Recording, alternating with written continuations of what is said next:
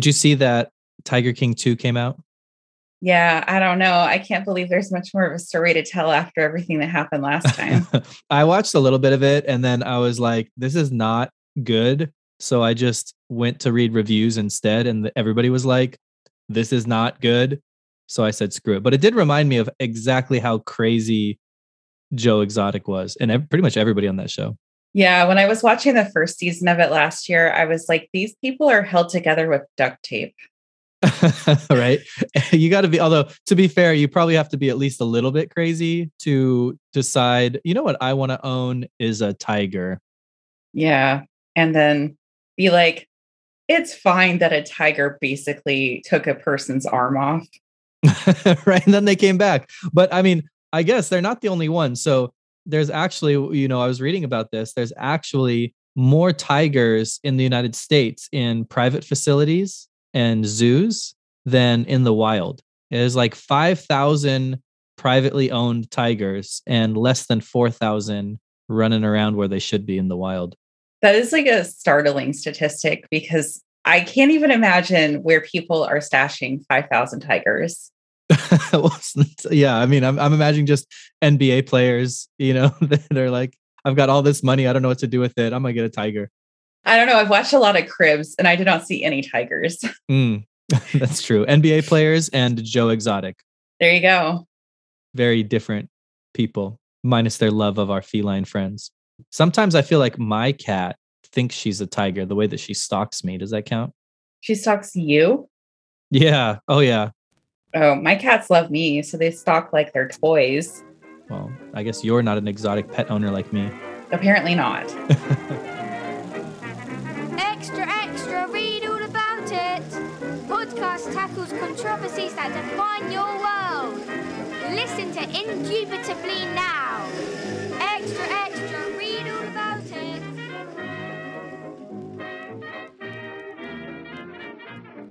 Well, just like Josh, apparently, there are lots of people who own exotic animals, whether or not they legally should. In the United States, there are um, 20 states have comprehensive bans on the private ownership of exotic animals, but the 30 remaining states have either partial bans, some form of permit structures, or much more lax regulation, which means you can cross a border into a state and like meet an ocelot or something like that. Do you think I'm going to get in trouble if they find out about my cat? I don't know. You can probably dress her up to make her look like she's a domesticated animal, but we all know she's like a very small panther. is it the inside that makes something an exotic animal? Is it what's in their heart or is it what's on the outside? These are all really good questions. um, so in the yeah, in the United States, it's it's relatively regulated, although you know I guess it's hard to go into everybody's backyard to find whether or not they have a monkey, a chimpanzee just hanging out. But internationally, uh, it's also kind of a problem. Some places have restrictions, some places don't. Yeah, there's um, uh, notably countries like Japan, which have a special licensing procedure, and there's a lot of exotic animals available there for people to privately own. There's permit processes in the United Kingdom, but overall, the illegal trade of exotic animals is roughly $12 billion annually, which is an astounding number. 12 billion. Yeah. Mm, I mean, this is this is like the black market for exotic animals, huh?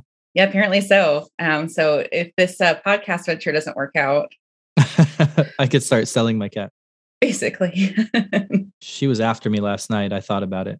So the practice of of owning an exotic animal is looked down on by most governments, I suppose. But is it really all bad? Is there a way for somebody to ethically own an exotic animal or in, in a way that doesn't compromise the mental health or physical health of that creature? Yeah, I'm sure there are many ways that people could do it. And I think every experience of owning an exotic animal varies depending on the actual personality and resources of the people who own those exotic animals. I don't think either of us are going to come here and say that the way that Joe Exotic does it is the way mm. that it ought to be done. And it's it's interesting actually. I, I remember an episode of the original Tiger King, where he had actually gone to a much larger facility and even started questioning his own treatment of some of his animals, saying, like, man, I, I really thought I'd been treating them well this whole time, but maybe I just don't have the resources to give them the life that they actually want. I think he was talking about his chimpanzees specifically. Yeah, that I, that guy. I don't know. I don't know how anybody can like feed their exotic cats expired hot dogs and think this is the way it should be done. Unfortunately, I, I, guess fortunately for the exotic animals in particular, although there are the Joe Exotics out there, there aren't just the Joe Exotics out there when it comes to the private ownership of these exotic animals. Mm. So you think there's there's some people out here who can provide an appropriate environment for these animals to live in? Yeah, I think that there can be if they have resources, if they actually understand the needs of those animals, they can afford special veterinary services. Sure, there's nothing I think inherent about private ownership that makes those animals necessarily disadvantaged compared to their wild counterparts, but it really just like depends on the people who are involved in this. Mm-hmm. Yeah, I mean, people own animals, not exotic animals, but people own animals obviously that's super common dogs cats birds right? So those animals do just fine. I think a lot of them have unarguably better lives than they would have otherwise. So what makes these exotic animals different? Is it just the size of the cage that they need? You know the higher vet bills if they do have to go to the vet? What's the difference between a dog and a tiger I guess it comes down to probably a few elements, um, like the safety of the animal. There are dogs who can become very aggressive. There are the possibilities that animals can hurt the people who have them. But I think there's a much better expectation of their ability to live with humans when they're a domesticated animal. They are brought to heel quite literally. They don't maul their owners, things like that. Yeah, that's people suck. I, am thinking of pit bulls, for example, and the bad reputation that pit bulls have for being, you know, overly aggressive, etc. And in reality, the situation is brought about by an owner who has this image of their head. I'm going to get this badass dog, and they're going to be, you know, they're going to protect me, and I'm going to look tough because of this. And then they train the dog to be aggressive, and then wonder why the dog bit somebody. And that's in an animal you know pit bulls aren't inherently aggressive dogs aren't inherently aggressive. They're at a point in their evolution where they are capable of being fully socialized with humans and it still goes bad. Right. But i think that i think that the, the distinction there is that there is something that alters the experience of having those dogs that makes them into that type of aggressive creature mm. in a mm-hmm. way that is just kind of inherent with the types of animals we're talking about. I think we're talking generally about like large cats, but it's important to know that the exotic animal trade includes like rare fish and things like that that are probably not dangerous, but there are mm. other reasons that they're not allowed to be traded for like their endangered status or other things like that. But ultimately, I think the safety of the animal is a really big consideration. Mm-hmm and it would be the same kind of person that wants that pit bull for the for the image that they have in their head of a pit bull. I think in a lot of cases it would be that same kind of person that would be like i want this big badass cat to show how tough i am because i have a pet lion and i put my head in its mouth or something it's like um Pablo Escobar did with the hippos. Yeah, yeah. You're aware of that? yeah, that's a huge problem down there now. Yeah. now there are hippos just out there randomly all over Colombia because of him.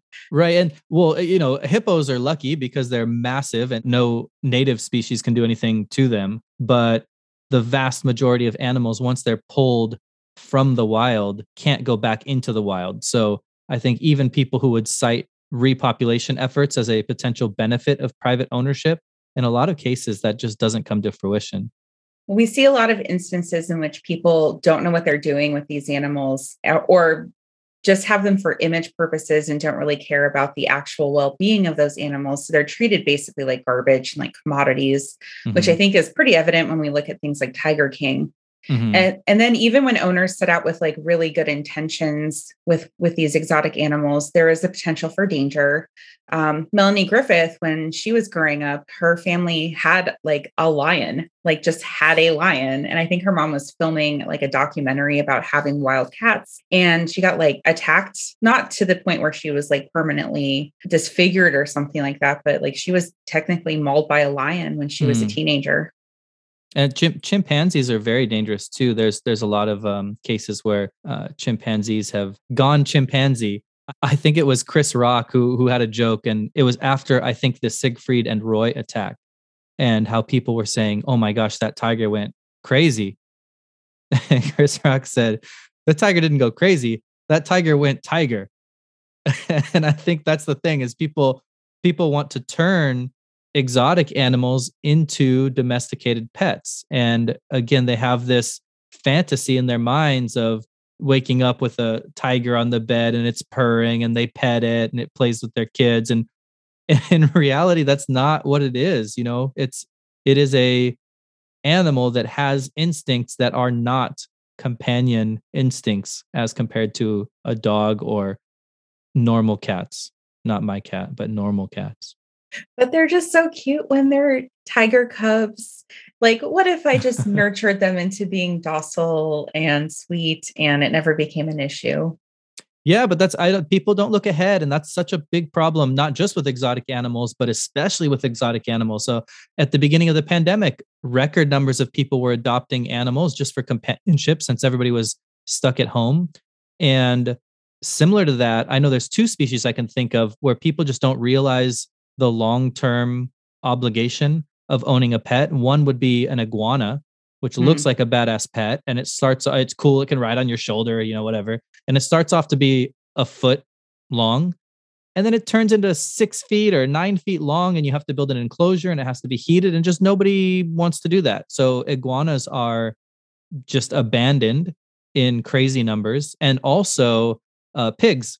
Everybody yeah. likes their cute little pot belly pigs in the beginning. They're like, it's this is the teacup pig, right? This is the tiny one. And then 300 pounds later, there's actually no such thing as a miniature pig. They're basically being swindled by people who are peddling pigs. Oh, and such swine. oh no. please don't please don't unsubscribe.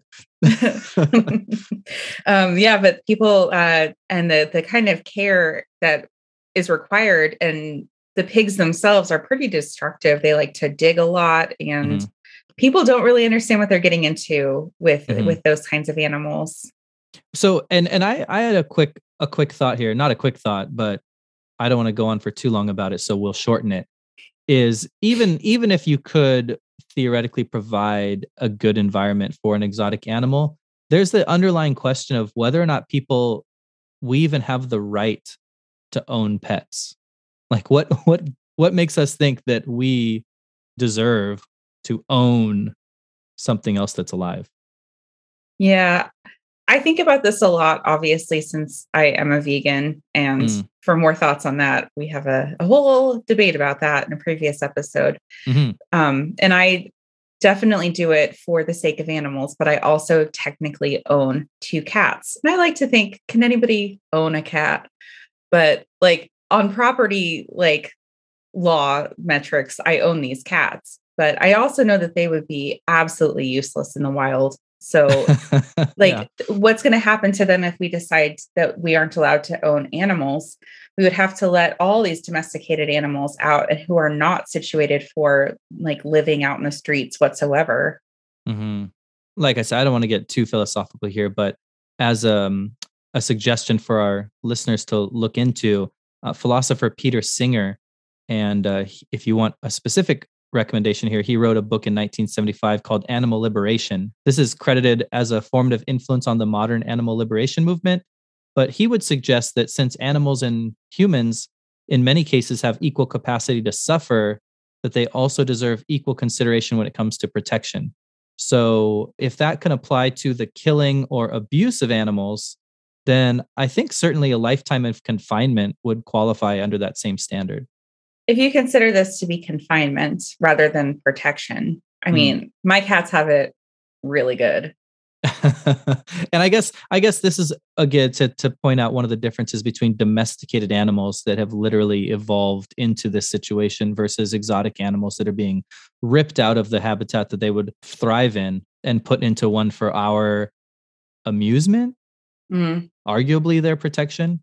I think that protection does raise a really important question because there are other entities that take possession of exotic animals, but we find them to be much more socially acceptable. And those are obviously zoos, mm-hmm. which have a pretty long history of going from the kind of this is just for the purpose of entertaining people all the way to the point now where they're based on principles of science, uh, exploration, conservation, helping preserve species that are endangered and things like that. Mm-hmm. And, and zoos, at the very least, have the kind of resources and knowledge that we were saying oftentimes private owners lack that gives them at least theoretically the ability to take care of some of the issues that we pointed out earlier um, is that enough to justify their existence that's a really important distinction. And I think a lot of people have been socialized to say, yeah, zoos are good. They are a wholesome place to visit and they do such great things for animals. And we've seen a lot of things that have come out of the efforts of zoos and the resources that they have. In particular, we saw that there were massive efforts to help repopulate the California condor, which um, around 1982, there were only 22 of those birds left in the wild. And now, with the efforts of zoos in particular, there are hundreds in the South, Southern California area that wouldn't have been there otherwise. Mm-hmm. Yeah, every time I go rock climbing, uh, for our listeners, I like to think that I rock climb, but it might be the equivalent of Joe Exotic thinking he's a country music singer. Anyway, I attempt to climb rocks, and every time there there have been a couple times where I saw some California condors sort of circling ahead as I was on the rock, and it. I was happy that they've been repopulated, but it didn't breed confidence in my abilities at that particular moment. They're just waiting for you to fall. Basically, yeah.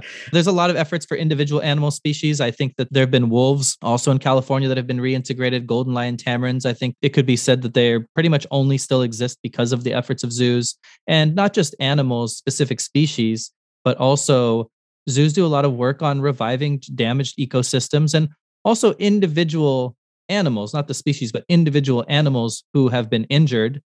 Um, zoos have the knowledge and the resources to take those injured animals, rehabilitate them, and hopefully, if they they can successfully reintroduce them into the wild, as is often the case.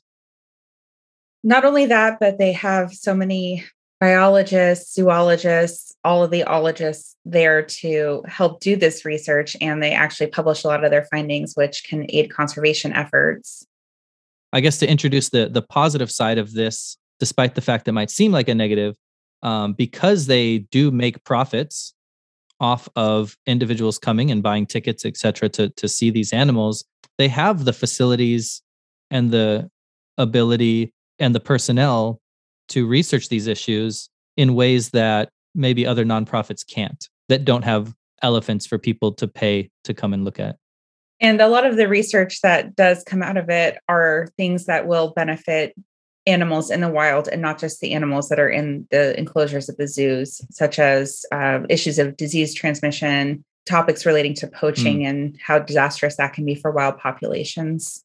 So ultimately, there are some products of the structure of the zoo model of ownership or possession of exotic animals that have some they have some positive outcomes for these animals. And there's also the aspect of what they do for the messaging to the public about the importance of these animals and the importance of biodiversity and restoring ecosystems and the overall compassion that people should have towards these animals. And that is a stated mission of a lot of the efforts of these of these uh, institutions. Yeah, this is this is I think what most people point to when they justify zoos is, well, look at the kids, man. They educate the kids, they make the kids care. And I'm, I'm not really sure that I I buy this argument that much. You know, I think a lot of people they come to the zoo and it's like going to a movie. They see the animals, they're cool. I don't know how many of us become conservationists after we visit a zoo, but yeah, I don't know how much I buy this. You're very cynical. it's possible, but I, I don't know. Maybe maybe there are plenty of people out there that have become marine biologists or become zoologists or environmental researchers and that interest was sparked by a visit to the zoo when they were a kid i guess it's reasonable i think that it at least teaches especially young children to like animals mm-hmm. uh, to view them as something that they would like to have around and even if that doesn't automatically make them a conservationist or a vegan or whatever mm. um, i think that they would prefer the animals were here rather than that they weren't. But I guess I guess if we see zoos struggling across the country and across the world and they're having to either shut down or downsize or take other drastic measures which we can talk about in a second if they can't even keep if they can't even get enough interest to keep themselves open how much are they really doing to protect endangered species or preserve habitats preserve the environments from which these animals came? Um, I, I i just don't i don't see how much they're doing and i think that the question has to be asked for the marginal benefits that they are providing what cost are we paying? Or not not we what cost are the animals who are captive there? What cost are they paying? That is a really interesting question because not every zoo is a good zoo. Um, and it took a long time for a lot of the zoos that are generally better to understand certain things about how to keep animals in captivity without causing massive detriment to those specific animals. There's a lot of evidence about the psychological trauma of the animals in captivity specifically. It's a very difficult thing to fully replicate a, a natural environment that these animals would otherwise be living in. Mm-hmm. Even if they do a pretty good job of replicating it, the scale is just so much smaller than what they would actually have access to in the wild. And you'll see a lot of like um, the wildcats especially like to pace back and forth a lot because they're mm-hmm. they're overly confined and this is i think this is a problem we were talking about earlier where it's like educating kids we have this even when you watch a movie when you see a cat in a movie a big cat not my cat in a movie they're going to be pacing back and forth and i think that's the image a lot of people have of the cats without realizing it's a it's a completely unnatural behavior because they're in captivity and they just they don't know what to do. They're used to being able to walk miles and now they have a 20 foot cell to walk back and forth across the front of. Yeah, the overall effect of that, among other things that happen in captivity, um, means that a lot of zoos actually medicate the animals with um, antidepressants in order to help them kind of deal with their altered surroundings, which I find to be kind of upsetting to think about because it's at the point you're actually giving a giant cat or whatever animal an antidepressant, you're acknowledging that this situation is not optimal for them. Mm, Pumas on Prozac. You just had to get like a pithy tagline in there. I couldn't think of any other animal that starts with a P. Platypus. platypus is a platypi. I, is the plural of platypus platypi? This is a really good question. Platypums on Prozac. um, and I, I think what might make this worse again is is zoos while not as profit driven potentially as the private trade still have to keep their doors open which means they still have to make money and the way they make money is by having animals that people want to pay to come see and that's always the big sexy animals and what sucks about that is those are the animals that need the most space so the the animals that the zoos need to bring people in are the animals that the zoo is worst for. Right? Like meerkats are probably fine in the zoo. They're cute. Actually, I would pay to see a meerkat, but most people are not going to pay to see a meerkat. Most people are going to pay to see an elephant or, you know, chimpanzees or the tigers. And elephants are a good example here where in the wild they can live up to 36 years and in most zoos the average lifespan is only 17 years. It's less than half. They're living less than half the number of years in captivity. And there's a lot of reasons for this. We talked about the space that they would normally have. Also, in the wild, elephants live in these huge maternal packs. I mean, they're incredibly social creatures, but most zoos can't afford to maintain a pack of elephants. And so they might have two or three.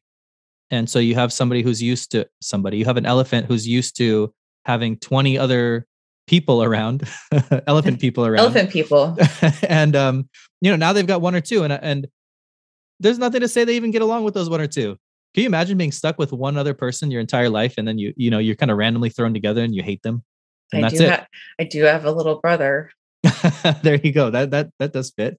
And uh, you know, chimpanzees again are another good example where chimpanzees, I guess if they're not on antidepressants, and this is probably the reason why what you're mentioning is true, they engage in self-harm on a regular basis. They'll bite themselves, they'll hit themselves, they'll they'll rip out their own hair It's pretty pretty horrible stuff. Yeah, that's really upsetting to to see and to think about. And I do think there are certain zoos that do the best that they can to take care of these animals in spite of the fact that they just literally don't have enough room sometimes and there's not really a way to fix that.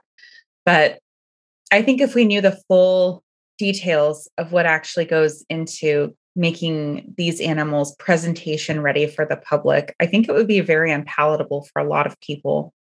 Hmm which kind of undermines that education point from earlier i think uh, another big issue, especially because we did talk about the possibility of rehabbing animals to the point that they could go back into the wild, is that in a lot of cases, because these animals are getting too used to humans, they are becoming quasi domesticated and actually could not thrive in the wild again. So they end up staying as uh, residents of the zoo in those mm-hmm. cases because they couldn't possibly become fully wild again and especially i think especially for animals that maybe are born in captivity uh, uh, no chance that they're ever going to be released into the wild.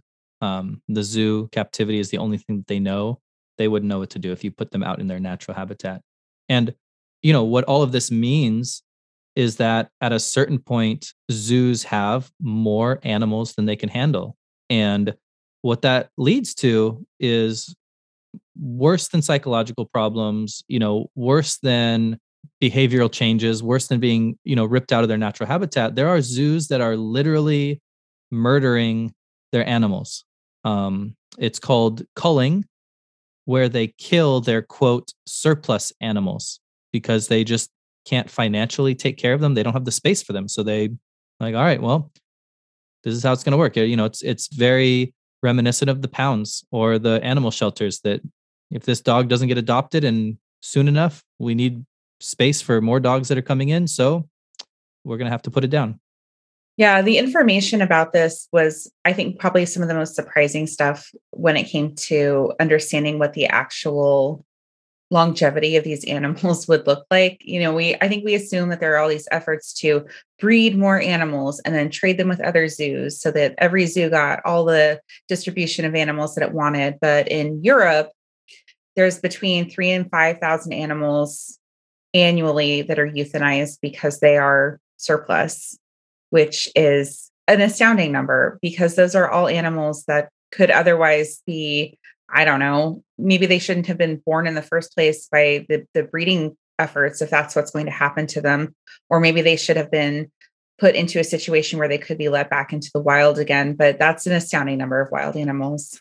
Yeah. And I, I actually don't like the term euthanize there either, because to me, euthanize implies that there were some health issues and the animal was put down to stop it from suffering or you know is at the end of its life but these animals are I mean, I, I use the word murder intentionally. Um, these are healthy animals that are being killed, um, not sick animals that are being put out of their misery. For example, in Sweden, there was a zoo that killed nine healthy lion cubs because they couldn't afford to keep them. Just think if I'm watching like a David Attenborough show and I'm like so horrified at the fact that like lion cubs are potentially going to be caught in a fire on the savannah. Mm-hmm. And that's just like an accident. And then there's an actual institution that takes nine of those sweet little babies mm-hmm. and and kills them. That's very hard to hear. And it, it's it's not just for space, but also these animals can be killed due to an overabundance of genes which means they would not be useful for breeding programs. So, like we said, oftentimes there's a small number of animals, which, of course, if that same pool of animals breeds over and over again, the the gene pool is not going to be incredibly diverse. And so, um, I guess I'm not sure how exactly they decide, but when they have decided that you're not going to be useful for their breeding program, that's another way that you can be culled. And I think that there's also in addition to this, there's more prominent stories about the way that zoos handle killing animals who probably should not have been in zoos in the first place. And that is when there is some sort of behavioral issue identified and animals probably reacting to the psychological trauma of being in a zoo become aggressive and potentially even hurt people at the zoo. Mm-hmm. Yeah, I think if if you are going to have an animal, you have a responsibility, right? You have you you, you know they're going to have babies. You have a responsibility to say when that happens, I can take care of the babies or basic things like just keeping enclosures safe. Uh, the uh, I'm not trying to bring us back to the to the memes of 2016, but I remember when the Cincinnati Zoo um, in 2016, where a three year old crawled into the gorilla cage and we shot Harambe because they were scared that Harambe might injure this child. Like uh, the mom could have kept an eye on the kid. You think an enclosure would be set up to where a three year old, it can't be that well protected if a three year old can just wander into it. I also heard another story, and this was probably one of the most upsetting things um, that I looked at when I was researching this.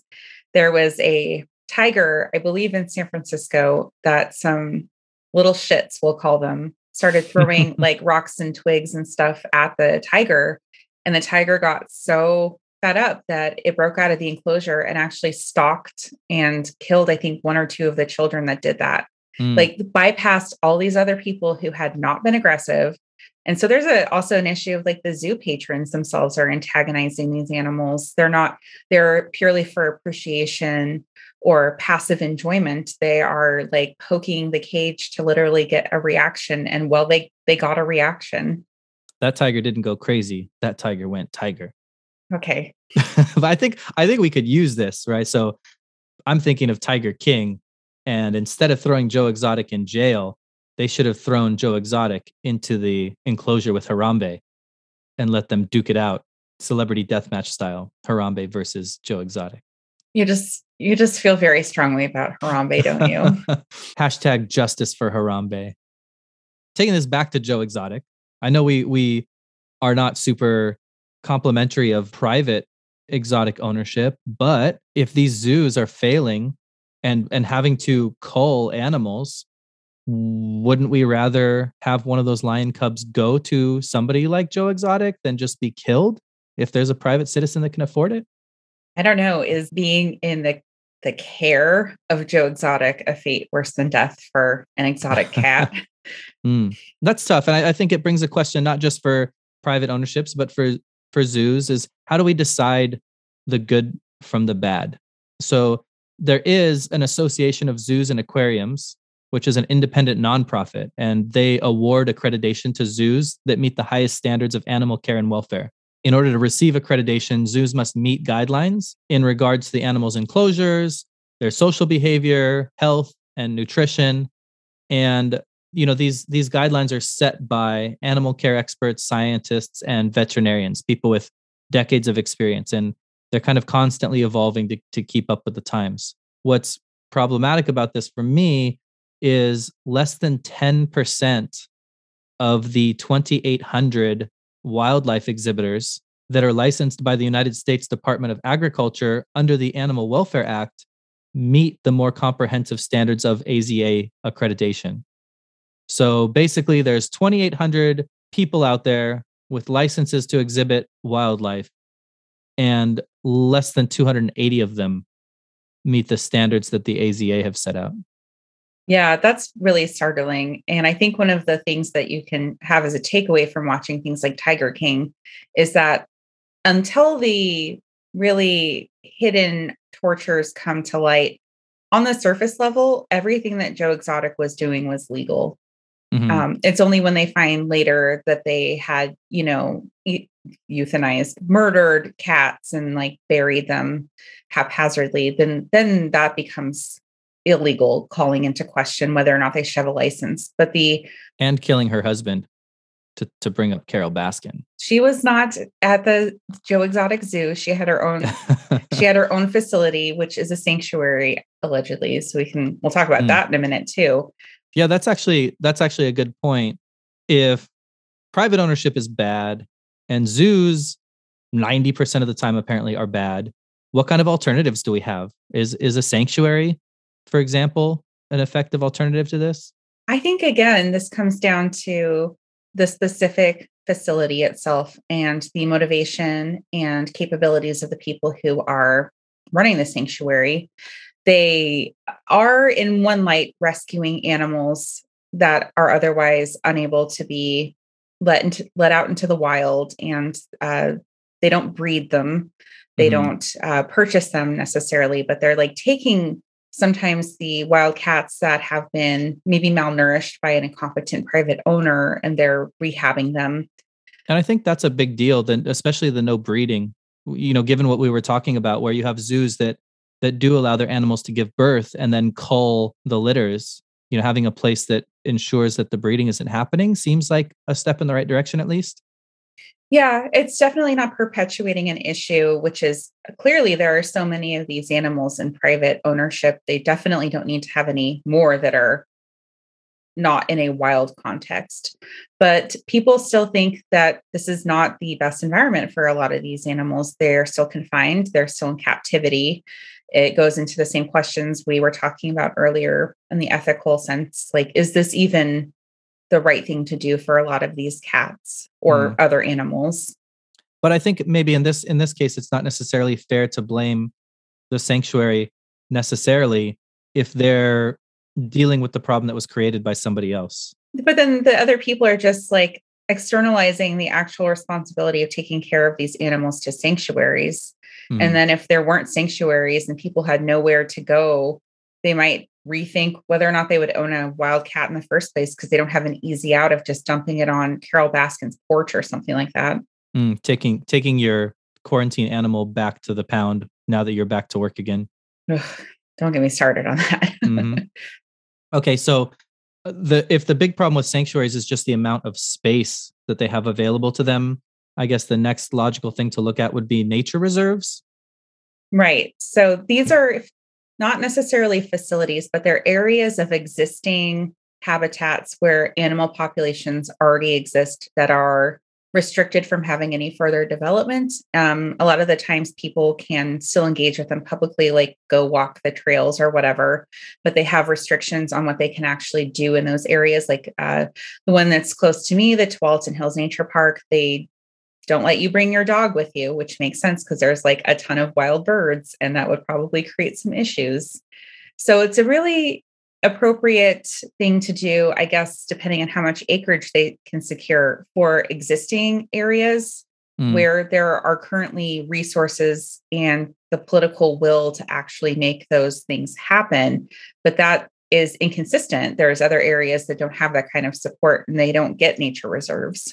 And I, I think that these are probably especially hard to establish in countries like the United States. But I know in Africa, for example, you know, they have these reserves and then they're able to run safaris, photo safaris out of them. Or I, I actually went to a photo safari in Sri Lanka and was able to see a jaguar, an elephant in relatively natural habitats, but because they are still these these preserves they're controlled enough to I, think not be considered the wild. So if the animals need help being given food maybe they wouldn't be great hunters otherwise or if they need help being protected from natural predators where if you just threw them into the real wild they'd probably end up being hunted and killed a couple months later. So these if you're in a place that has the space uh, again i guess it all comes down to money. In the us we can't afford that kind of land. Not not always. Um, and then there's other areas that are basically prohibited from doing anything for vulnerable animal populations because the the financial motive to do other things with that area is so much stronger, such as the orangutans in Sumatra, which are currently having their habitats devastated for palm oil production. And there's nothing we can do. Like my community decided to have a, a wildlife reserve, but we can't do anything about that in an area outside of our own borders. Mm. Can't go make that happen elsewhere. And I guess the obvious one here, the the big one would be the Amazon. We we all know how rapidly the Amazon is being destroyed. I mean, obviously there's a profit motive for lumber or the land for ranching, et cetera, down there. And besides the environmental impacts that we're all aware of, it's also destroying environments for hundreds of thousands of species. There are small cases of people who have means buying up land in the Amazon to make it impossible to develop further and keep the animals safe, but it's really just a drop in the bucket compared to how much devastation is happening around. And the exhaust from farming equipment doesn't recognize the border of the private land a billionaire bought. And, you know, fumes can still like poison birds and things like that. And it's just a mess. It's just horrible, horrible mess. I guess the uh, the real root cause of all this is that people with money don't care much about our silly little arguments about animal rights and and measuring suffering. I don't think people with money care about much. Rocket ships. Maybe. Tax Jeff Bezos. Mm-hmm. is that our is that our answer again, in every answer, episode yeah. now? Basically. You're mentioning earlier people who have the funds to purchase sections of the Amazon, for example, to ensure that it's not destroyed. But most of us can't afford, I, I can't even afford to buy property in the Bay. Okay, to be fair, basically nobody can afford to buy property in the Bay. But I certainly can't afford to buy property in South America. I'm not even going to be living on it. So, are there any reasonable actions that that individuals can take, assuming that they don't have millions of dollars at their disposal? There are things that people can do. I think that people who are uncomfortable with the things that they learn about zoos can stop patronizing zoos so they're not at least like complicit in the behaviors that are undertaken by them. Or at least maybe make sure that the zoos they do patronize have the AZA accreditation, for example. Yeah, there you go. At least like do the do the homework to make sure that what you are engaging with is something that you can like stomach. Mm, because I, I was actually, you know, I moved up from Southern California and I had a, uh, a membership. I'm very important, a membership to the San Diego Zoo and the San Diego Safari Park. And I actually think that those are two pretty excellent examples of facilities that that do take into consideration the health and well-being of the animals. They do huge amounts of research, reintegration back into the wild, all, all the all the positive things that we were talking about. So I, I don't want it to make it seem that all zoos are bad. Only 90% of them. I, haven't done the actual research on it, but I think the Portland Zoo or the Oregon Zoo that is in Portland would probably have that sort of accreditation as well. Portland is an extremely ecologically minded community. So I imagine that people would be up in arms if it was really, truly horrible. Um, one of their recent initiatives was to expand their elephant enclosure and actually create what you were talking about earlier, where they don't just have one or two elephants that are kind of penned in, but they have like a huge area to run in and there's a pack of them. Mm. And hopefully they all like each other. But I mean, probably. Because we have the technology to look these things up, Kelly, you'll mm-hmm. be happy to know that in 1974, the Oregon Zoo was actually the second zoo in the country to earn accreditation from the AZA. Oh, Portland, we're a bunch of hippies. but there's other individual action that people can take when it comes to some of their consumer behaviors as well. One thing in particular, and this is a debate within the actual purchasing of palm oil in and of itself, whether or not palm oil is inherently bad or only some kinds of palm oil are really bad. There's some that gets an ecological or sustainable certification. Is this kind of like blood diamonds, right? Depending on where it comes from? I, I guess so because like there there is traditional African cooking that uses red palm oil, and everybody who talks about that is like very clear to make sure that people know this is not the same kind of palm oil we're talking about when we're talking about the orangutan populations. Mm. But there's also palm oil that is apparently ethically sourced. But I myself personally, at this point in time, don't buy anything with any palm oil in it because I don't know if I can trust those certifications. To need to do more research, but that means I can't eat Oreos, which are basically the only commercially available, like really actually delicious vegan cookie. Mm. But I don't consider palm oil a vegan product at this point in time. And mm. I don't, I know for sure that like Oreos do not use the like sustainably harvested palm oil. Even like the mint Oreos, those are amazing. I know.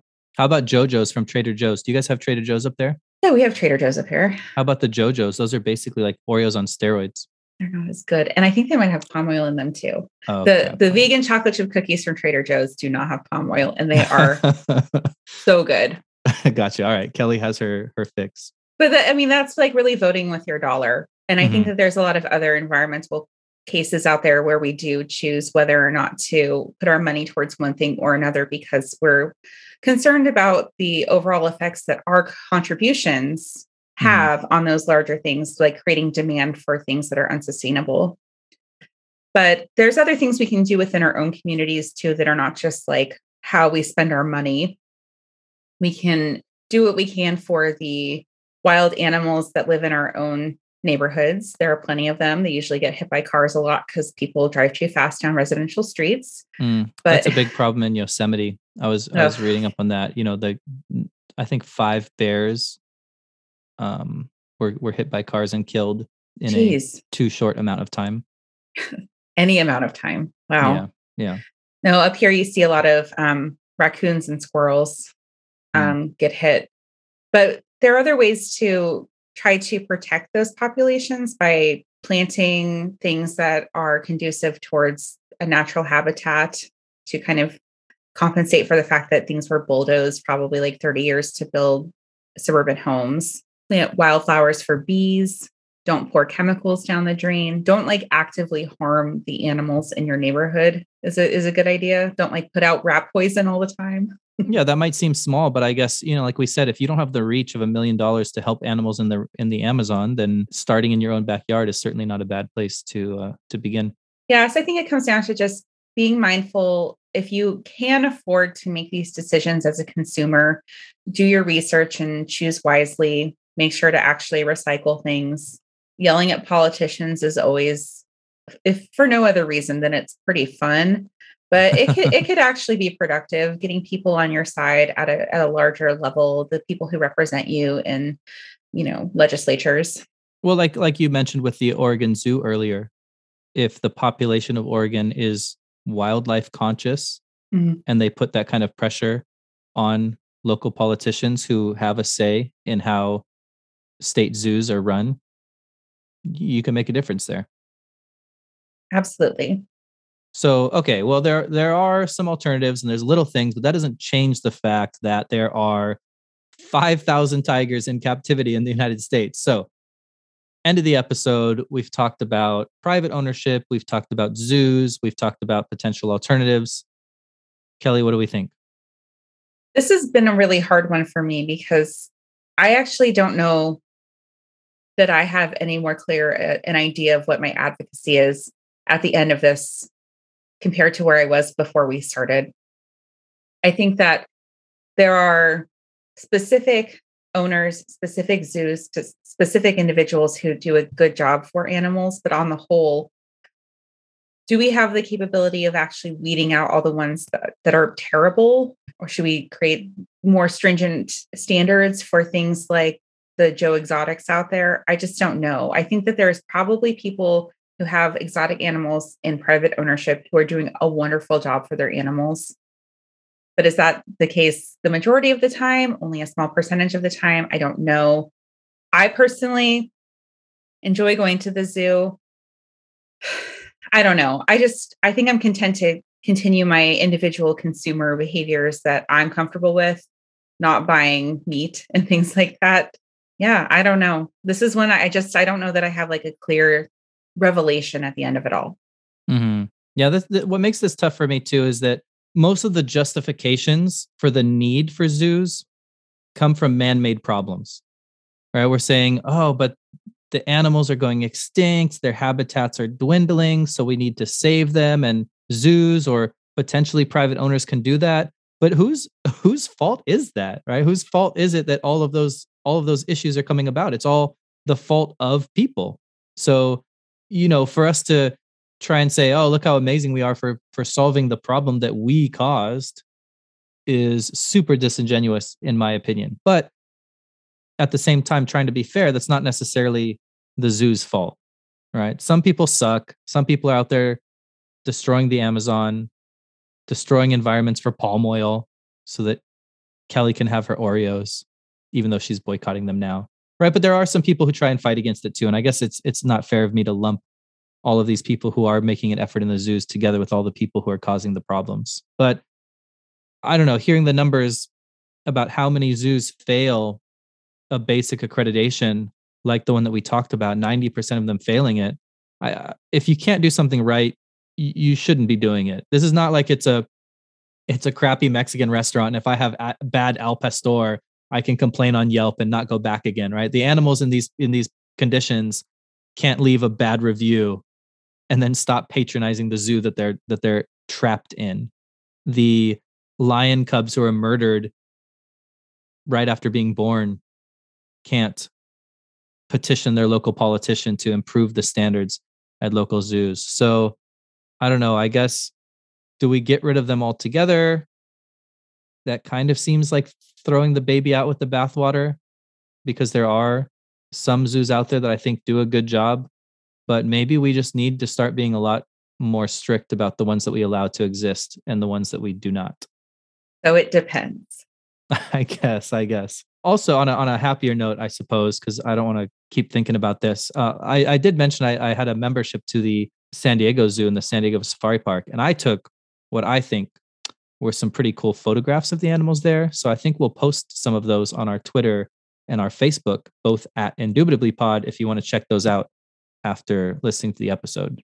And those are also great places to share your thoughts on this topic as well. If you think that we just completely missed the mark when it comes to the purpose of zoos and how great a job they do, or you think that, you know, Joe Exotic should have been pardoned by Trump before he left office, or you know where Carole Baskin's husband is. yeah.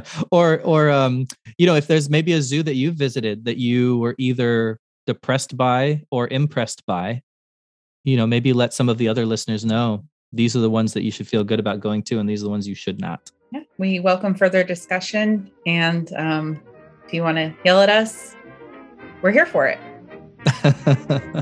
All right. Uh, until next time, thanks for listening as always, and take care. Bye bye.